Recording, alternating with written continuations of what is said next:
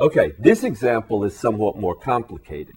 If we have two x cubed minus eight x squared less than or equal this time to negative eight x. Let's try our technique. I don't think you would want to try to do this algebraically with the inequality the way I did it the first time. So let's try the second method, which is to just take the inequality and make it into an equation. Now we'll solve this equation. So we'll have two x cubed minus eight x squared plus eight x equals zero. We can factor this. We can first remove the common factor two x and get two x times x squared will give us two x cubed minus four x, right, plus four equals zero. And you can check this real quickly. two x times x squared is two x cubed. two x times negative four x is negative eight x squared. And two x times four is eight x. If we continue factoring, we'll get this. This is x times x is x squared. Minus two x minus two x is minus four x, and negative two times negative two is positive four. So we have this factored. So we have x is zero, x is two, and x is two again.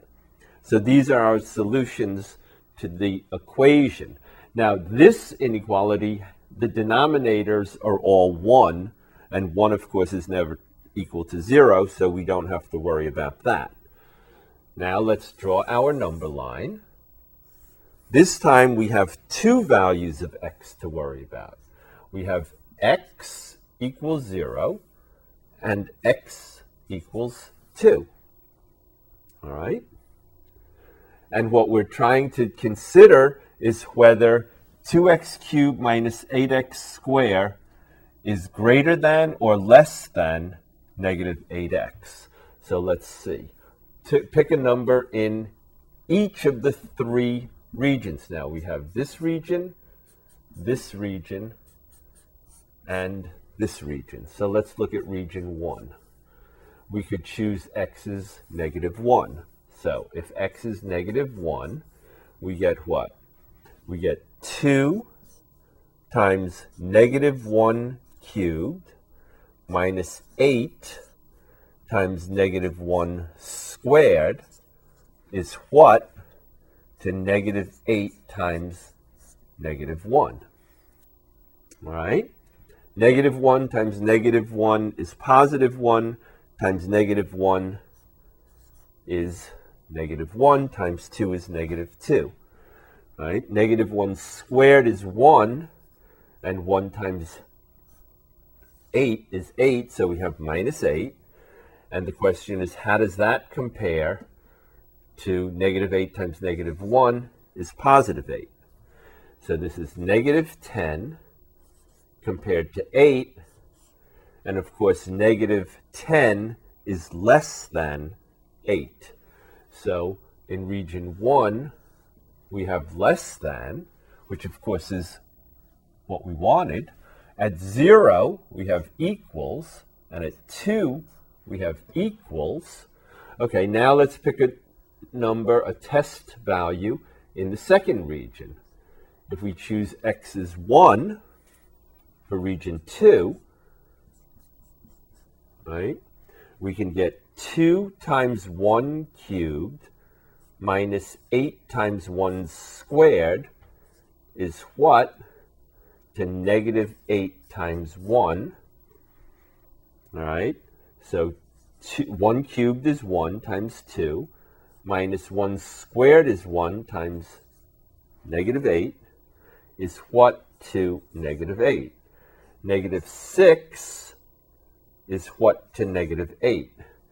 Negative six is greater than negative eight. And so for region two, our test point tells us that the inequality the left side is greater than the right side. All right, and now let's look at region three, and we can choose as a test value three. All right, so in region three,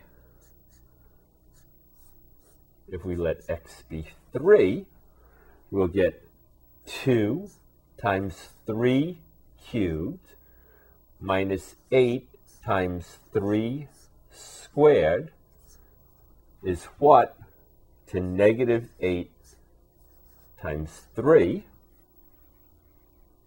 All right.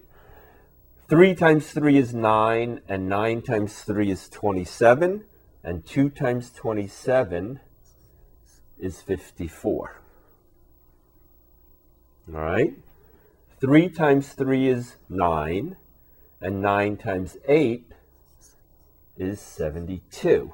So we have fifty-four minus seventy-two, and the question is, how does that compare to negative twenty-four?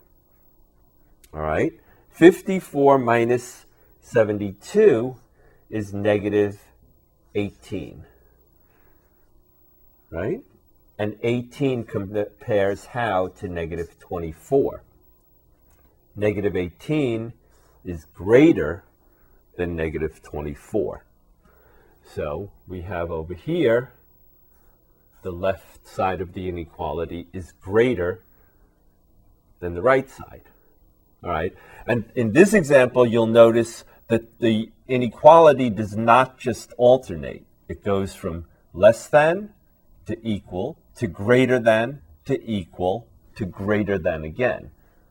All right, so you really do have to test each of the intervals that you create. All right, now what's the answer? The answer, well, the question was what? When is the left side of the inequality less than or equal to the right side? All right, so we have less than,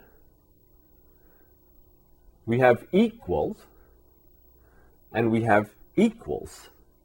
So the answer will be x is what? Less than or equal to zero, less than or equal to zero, right? Because if x is equal to zero, this equation, right?